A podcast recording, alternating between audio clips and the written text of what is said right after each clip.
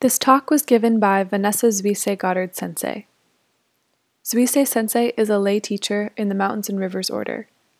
This talk, like all of her talks, is offered free of charge. If you'd like to make a donation, to find out more about her teachings, or to join her mailing list, please visit her website at vanessazuiseigoddard.org. Thanks for listening. Who will teach me to live? A student wanted to know. The page of life, the page, that eternal blankness, the blankness of eternity which you cover slowly, affirming time's scroll as a right and your daring as a necessity. The page which you cover woodenly, ruining it, but asserting your freedom and power to act, acknowledging that you ruin everything you touch, but touching it nevertheless, because acting is better than being here in mere opacity. The page which you cover slowly with the crabbed thread of your gut, the page in the purity of its possibilities, the page of your death, against which you pit such flawed excellences as you can muster with all your life's strength.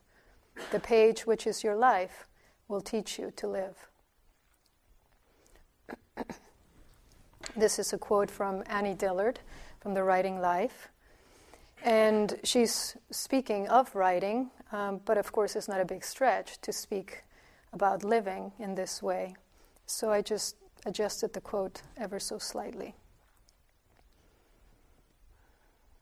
Who will teach me to live? A student wanted to know.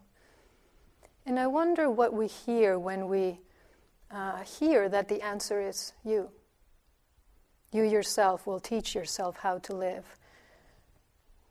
And I wonder what we hear because you know, we're in a tradition that says that ignorance is ubiquitous. It's a condition that none of us can escape from, although we can be liberated from it. And these two are not the same. We can't escape from it because we have consciousness, we have human consciousness. So, how can I teach myself how to live when I can't trust myself or I don't know what to trust? That's why I came here, right? So I could study with a teacher, so she or he could point the way.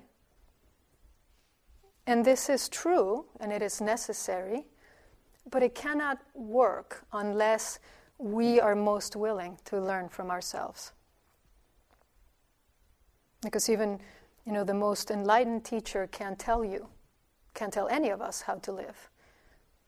And if they do, or they try to, run for your life, because that's not the teacher that you want. Only each one of us affirming time scroll as our right and our daring to scribble away as the ultimate necessity. We're the only ones who can do this work. We're the only ones who can learn from our own expression. And yet, it's never in, in isolation. So every time we set down a mark, we affect everything, we affect the whole world. And so, actually, you know, saying that you teach yourself how to live is the same as saying that everything teaches you how to live. Every creature and everything teaches me, teaches you how to live.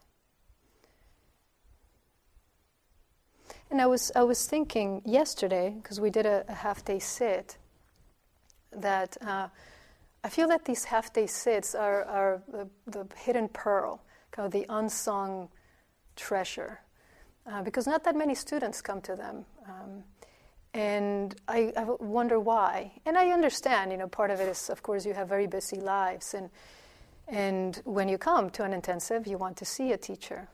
I, I understand, but you know, there's something that happens with these uh, little chunks, little pearls of, of time, uh, that is so silent because there is nothing else. You don't have to present anything. There's really very little to do other than that service in the middle of the morning.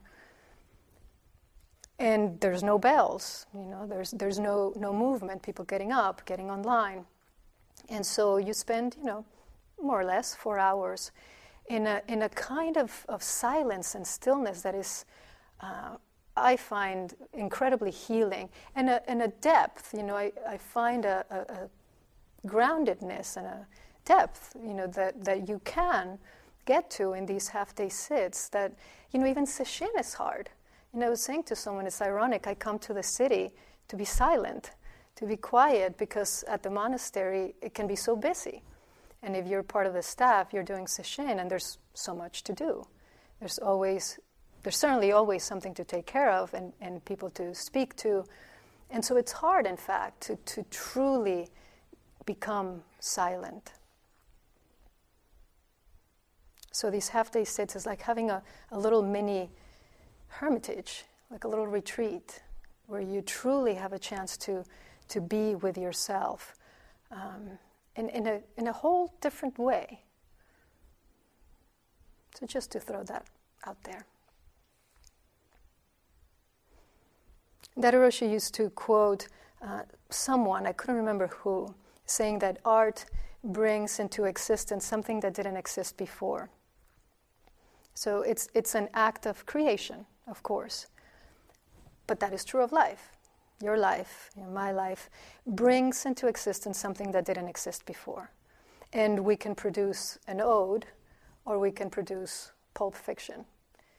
And where does the difference lie between one and the other?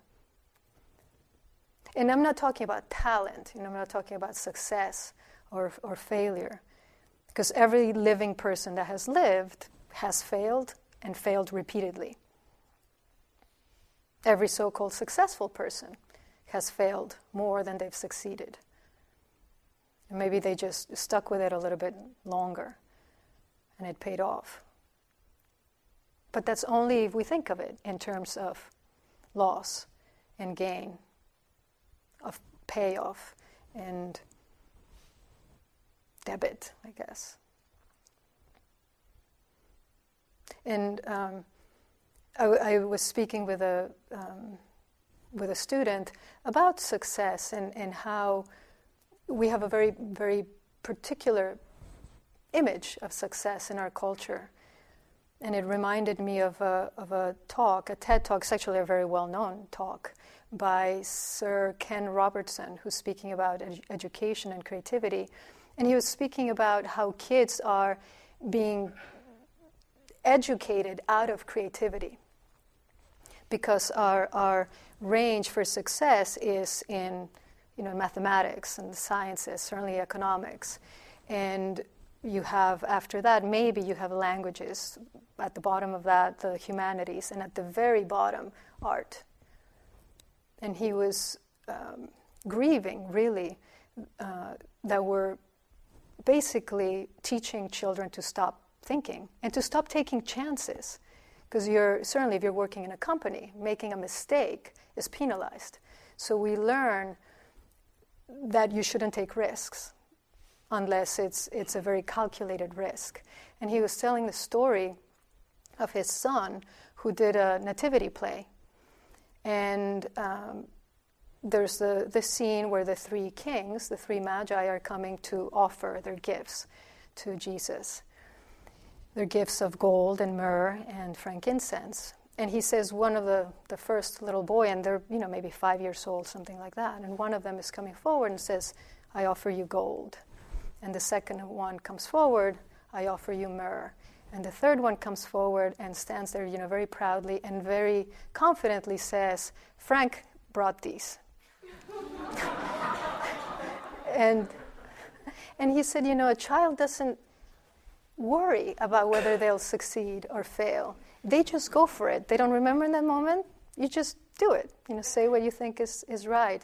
And how very quickly we learn that that's not okay. In fact, that probably happened to that kid. You know, somebody probably said, Did you notice you made a mistake?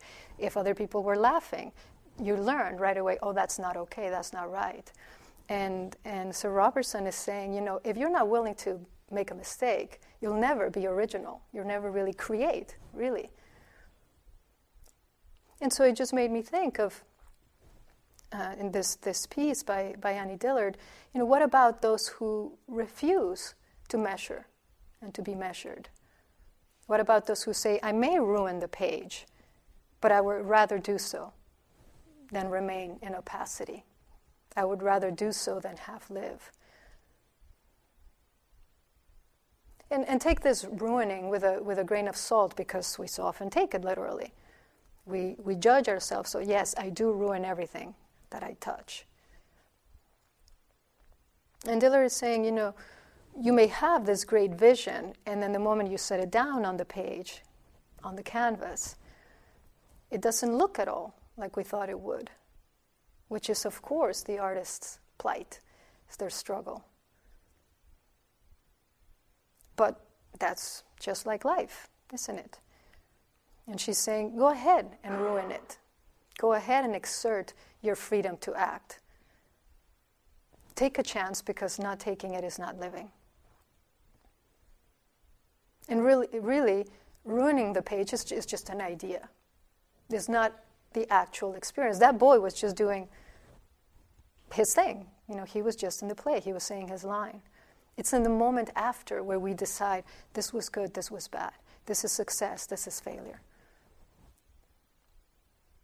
And remember that our practice is one of intimacy, one of, of closeness, not just with who or what we like, but with everything. And being close, you can't be false. You can't be wrong. You actually can't be true either. You can't be right either. As I said, that's the moment after. The moment in which we um, harvest the fruit of our action, if you will.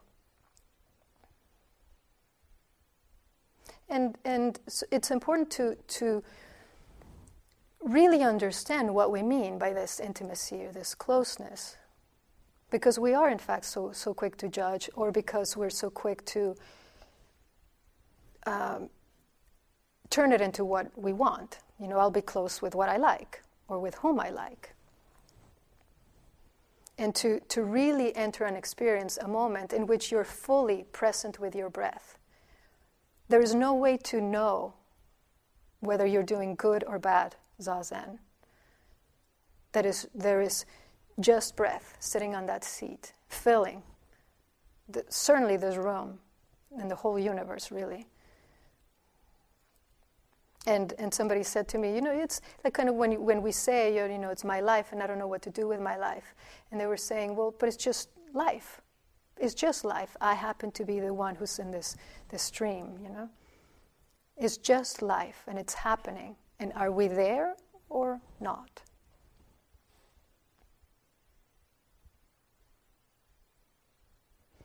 Now, truthfulness is the seventh paramita after patience and before determination. And truthfulness as a virtue has the characteristic of non deceptiveness of speech.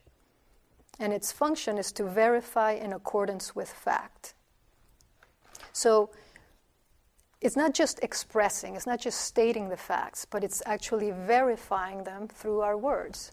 So first I verify through my experience, and then I express. I match my words to the facts. So being truthful is being harmonious. And it, uh, truthfulness is, is taken quite seriously as a paramita because several of the of the texts say, you know, someone who is who is willing to say a lie, tell a lie, will not hesitate to transgress, will not hesitate to, to commit evil. And they actually use those words. So it's seen as, as uh, a big deal. And it's said that the manifestation of truthfulness is excellence, and honesty is its proximate cause. In the ten grave precepts, the fourth grave precept is to manifest truth, to not lie. And in his commentary to this precept, uh, Master Dogen says, The Dharma wheel unceasingly turns, and there is neither excess nor lack. Sweet dew fills the universe. The Dharma wheel unceasingly turns, proclaiming the truth. And we understand the Dharma, of course, as the teachings of the Buddha, the words of the Buddha. But the Dharma is also truth itself, things as they are. So the Dharma wheel was actually turning long before Shakyamuni Buddha appeared in the world. And it will continue to turn long after Buddhism disappears from the face of the earth. But if that's true, How is it possible to lie? Is it possible? It is. Of course it is. And it would be dangerous to think the contrary. But it's also true that there is neither excess nor lack, and that sweet dew, which is perfection, a symbol for perfection, that it fills the universe.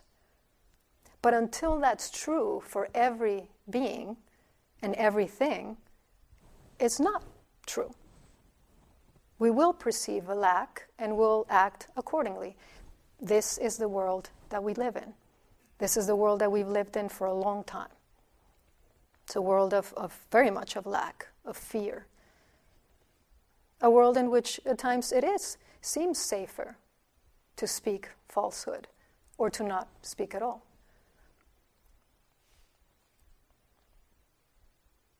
And also, you know, how important it is this, this um, matching, you know, of, of our words and our experience and how it can also go the other way. The experience can match the facts, the, the words. And I was thinking this morning, of the, the liturgy, you know, what we're doing when we're, we're creating this liturgy together every Sunday morning and every day, those of us who practice here regularly, we're inviting, we're inviting every Buddha, every Bodhisattva, every enlightened being that ever lived, that ever will live, in however we understand that word live, into this room. And in one way, this is uh, formality. They don't actually need to be invited, they're already here. But it's a way of reminding ourselves that all of these beings, all of these beings included, are here and are turning, we are turning our minds toward truthfulness and toward harmony and toward clarity. And so, you know, if you if you know you're going to be late in the morning, don't not come. But try, you know, really do try to be here on time and, and to be here for the beginning of the service and to be here for the service. Because you, your body, your mind, your words are shaping quite concretely that reality. And without you, it doesn't happen. It doesn't happen. And so when we kind of just stream in casually as the service happens, I mean, it still happens. We still do the service, and there is something still happening, but it's different. It's different. So remember that liturgy is you're, you're turning all of your being, your words, your thoughts, and your actions in a particular direction to create uh, a Buddha field, as Shugen Sensei often says.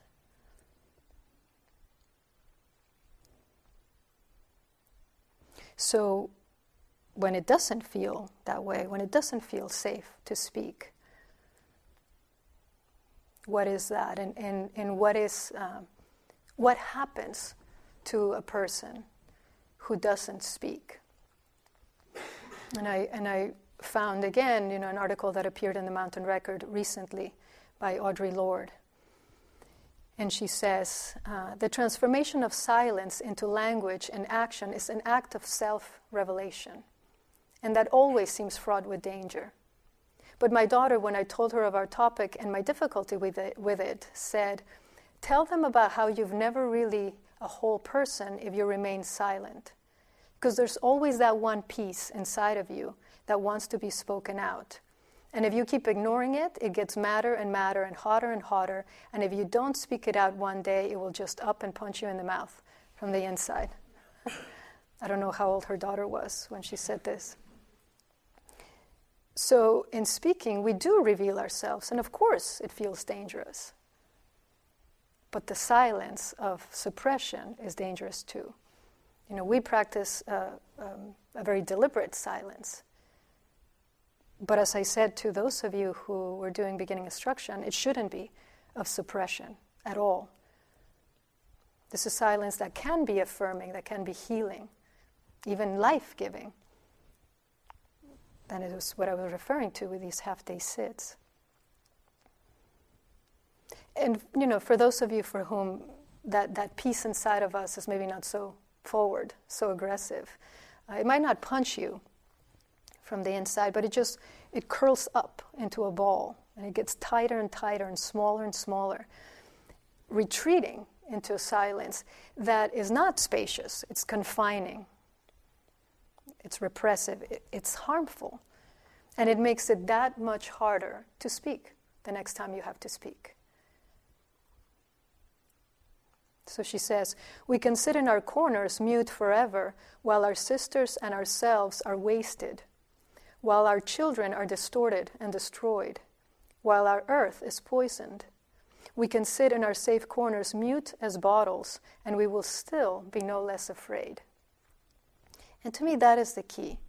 It's not that we're afraid to speak, it's that we're afraid, period. And we may ruin that page. We may, in fact, lose our life. But she's saying, guess what? You're going to lose your life anyway, at some point. So why would you let that fear stop you? We chant when we do Nenju, which is a short service that we do at the end of sesshin usually, or at the end of a, a special teaching by a teacher, by the abbot, really. Um, and it's a service of appreciation. And one of the beginning lines says, um, When this day has passed, our days of life will be decreased by one.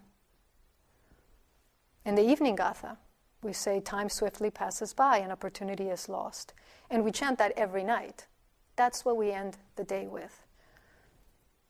Essentially saying, Don't take this day for granted. Don't let it get lost in the shuffle of your life. It's not worth that. You're not worth that. You're worth so much more than that.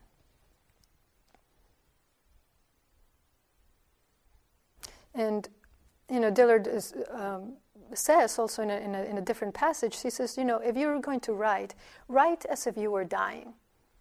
And write for an audience of terminal patients, because that's, in fact, our condition. And she asks, you know, what would we create? What would we say if we truly knew we were dying? And in this moment, we're dying.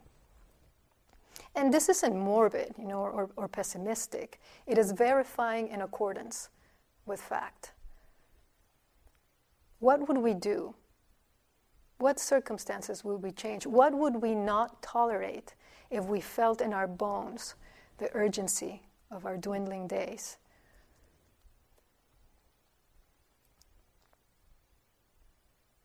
So, speaking truth requires a commitment, certainly. A commitment to not just take the easy route, the comfortable route. I mean, have you ever spent a, a period of zazen just fuming, you know, going over uh, a slight, an insult, a difficult conversation that you had where somebody really hurt you, and you, you spend half an hour or an hour and a half if you do two periods, just going over exactly what you're going to say to this person, how you're going to put them in their place.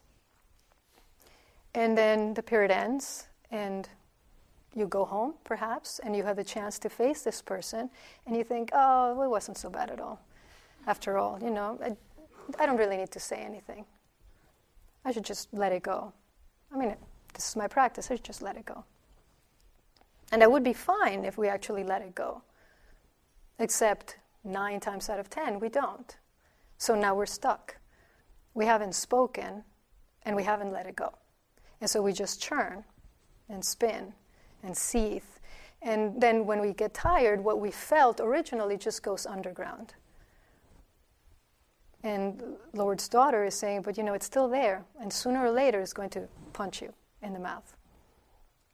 And this is true in a small scale, and it's true in a large scale. So it's true in intimate relationships, when you're speaking to your partner, you're speaking to your child, you're speaking to your parents, or you're speaking to the government, to members of an oppressive ruling class, right? So, so it's true individually, and it's true a, in a collective, at a collective level. And yet, when we're speaking, it's just one person, one moment, perhaps one truth. So, in one moment, I'm choosing how to speak and to whom. I'm choosing whether to speak at all. And my mother used to say, you know, you can say anything. You can say anything if you know the right way to say it. And she was absolutely right. I have, I have found that to be true. You can say something, things that are quite difficult to say, in fact. But if you know the right way to say it, if you find a skillful way, you will be heard. The other person might not like it, they may not agree with you, but that's actually not the point. Sometimes speaking truth is not agreeable, endearing to others, the Buddha actually said. You know, he said you have to choose the, the proper time to speak what is true, what is factual, what is beneficial, and what may or may not be endearing and beneficial and um, agreeable to others. But of course, that's where the fear comes from. You know, they may not like me. They may hurt me. And, it's, and it is true. And there are situations where that is very real, it's very true. But remember, ultimately, each one of us has to live with the, the scribbles that we've made on that page, or the ones that we chose not to put down.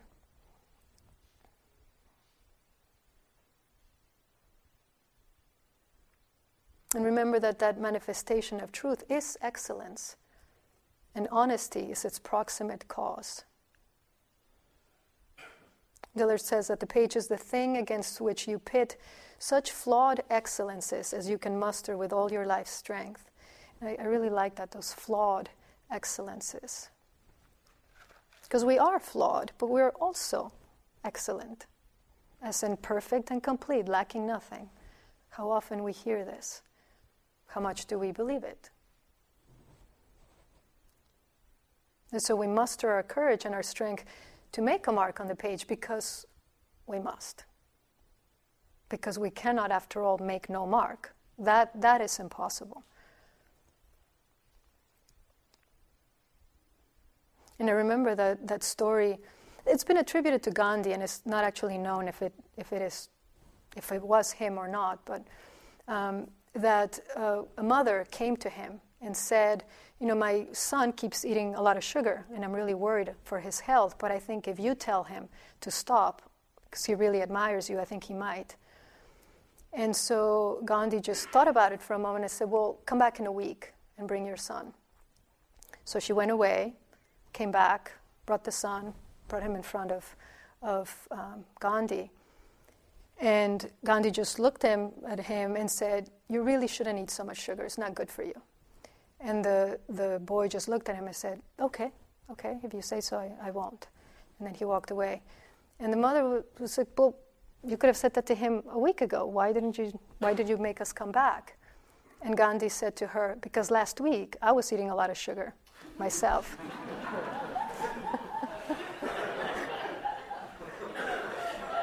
And we would want to believe that he never ate sugar, perhaps, after that. You know, that, that his integrity was such that it was, um, that he didn't fall. But maybe he did. And wouldn't that be wonderful? Wouldn't that be in accord with his flawed excellence? I mean, I've had people ask me, not that I'm comparing myself to Gandhi uh, at all, but I've had people ask me, well, you know, after meditating for 20, 22 years, do you still get angry? Of course. of course, I still get angry, and they get relieved. They're visibly relieved, you know, when I say that. Um, of course. Of course. You know, I'm not an automaton, and I wouldn't want to be. Um, I do my best to practice my anger, my distraction, my selfishness. That's the whole point. It's not arriving at some state where I will never fall. That's not life. I mean, that's fantasy.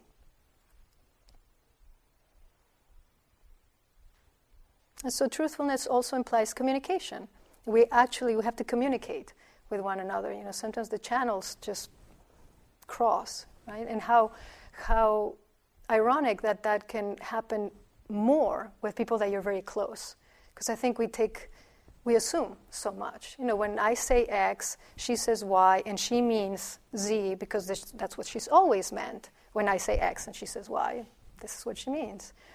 And I mean, I go through this with my partner all the time. And 15 minutes into the conversation, we look at each other like, why are we arguing? We're actually agreeing. We're not even listening to each other anymore, you know?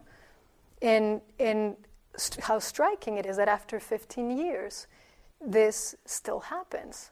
And how much we fill in the blanks. We feel we know this other person. And in that moment, it stops. She stops being alive. She stops being a person. The moment stops being alive. The page, you had marked it already. All the, the, you had filled it with scribbles before you even began. So it, it implies a commitment to true expression and to wholehearted listening, to really be willing to be present for sometimes things that we do not want to hear, or just, you know, what, what we don't know. In, in, that, uh, in that TED talk, um, Sir Robinson was saying that there's a, a girl, a six year old girl, who never paid attention in school. And um, her teacher, they, it was art class, they were doing drawing. And for the first time, she was perked up, she was completely there. And so she was doing a drawing, and so the teacher approached her and said, What are you drawing? And the girl said, Well, I'm, I'm making a drawing about God. And the teacher said, But nobody knows what God looks like. And the six year old said, They will in a minute. See, that's confidence. That's confidence. That's not hesitating, not holding back.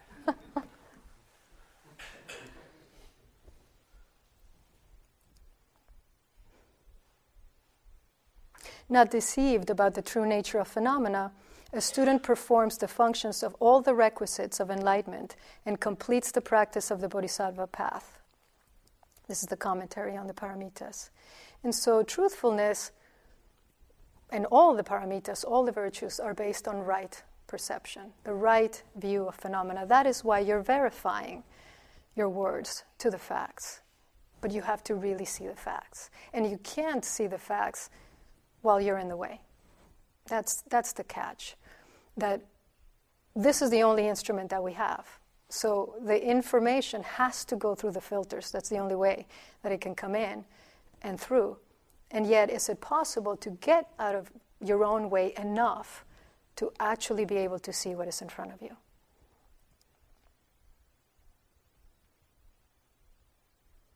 So we tell ourselves all sorts of stories you know, about who we are and what our life is. And we have to. I mean, we're communicating animals, we're, we're language based animals.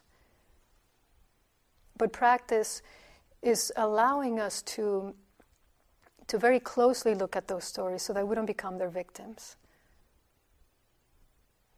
A, uh, um, uh, psychoanalyst once said to me, You know, psychoanalysis is replacing a, a faulty story with a healthy one. Buddhism is showing you you don't need a story at all, it's getting rid of the story altogether. And by that, you know, really what it means is that you're not letting that story define you, limit you. Because we still use stories, you know, in order to understand ourselves. So to look at a story for what it is and to let it show you, to let those pages show you how to live. And this is what we will this is what we do and this is what we will continue to do. We're beginning Ango today, our 90-day training intensive. It's doing they're doing the Ango opening right now. Uh, in fact, they're probably just finished at the monastery. You know, where where traditionally practitioners would come together to practice. That would always say in caves, you know, in the monsoon season. I think it was really just in groves. Uh, a, a wealthy patron would give the Buddha a grove in which they would gather and practice intensely, more intensely together because they were all there for 90 days rather than wandering.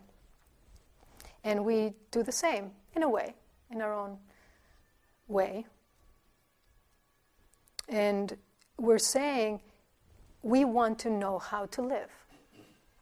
This is the most important thing. We want to know how to live with ourselves, with each other, with this great earth. That will be the theme of the Ango. And Shugen Sensei spoke about it this morning in the talk that he gave. So please do listen to it. It will be online, especially those of you who are doing Ango, because that will be the, the core, the heart of what we will be turning our attention to these 90 days. Of course, how to live with one another, but how to live with, as he said, our great mother, this earth. And so far, we don't have a very good record. And so we're, we're looking at how do we, as a Sangha, as practitioners, uh, treading the Buddha way, the awakened way, how do we live in harmony? And so, you know, even if you're not participating in Ango, consider doing everything that you can to, to live peacefully, because Ango means peaceful dwelling. How can you dwell peacefully with yourself, with those close to you, with those far away, and, and with our world, with this earth?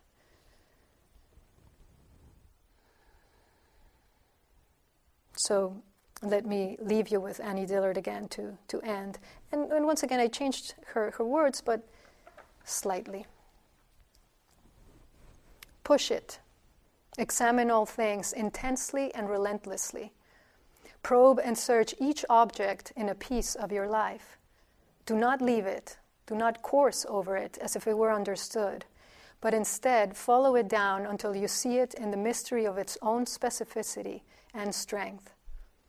Admire the world for never ending on you, as you would admire an opponent without taking your eyes from them or walking away.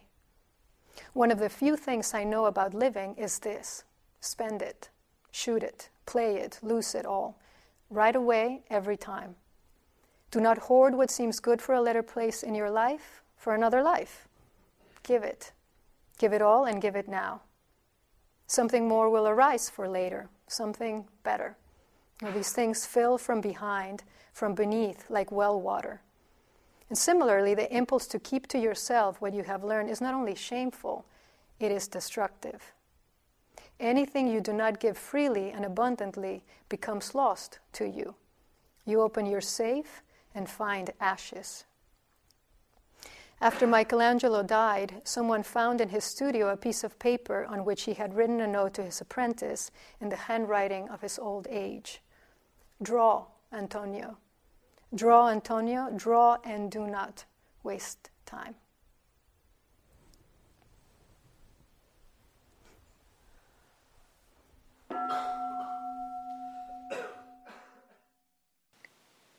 For more talks, to get information about Zuisei Sensei's upcoming teachings, or to join her email list, please visit vanessazuiseigoddard.org.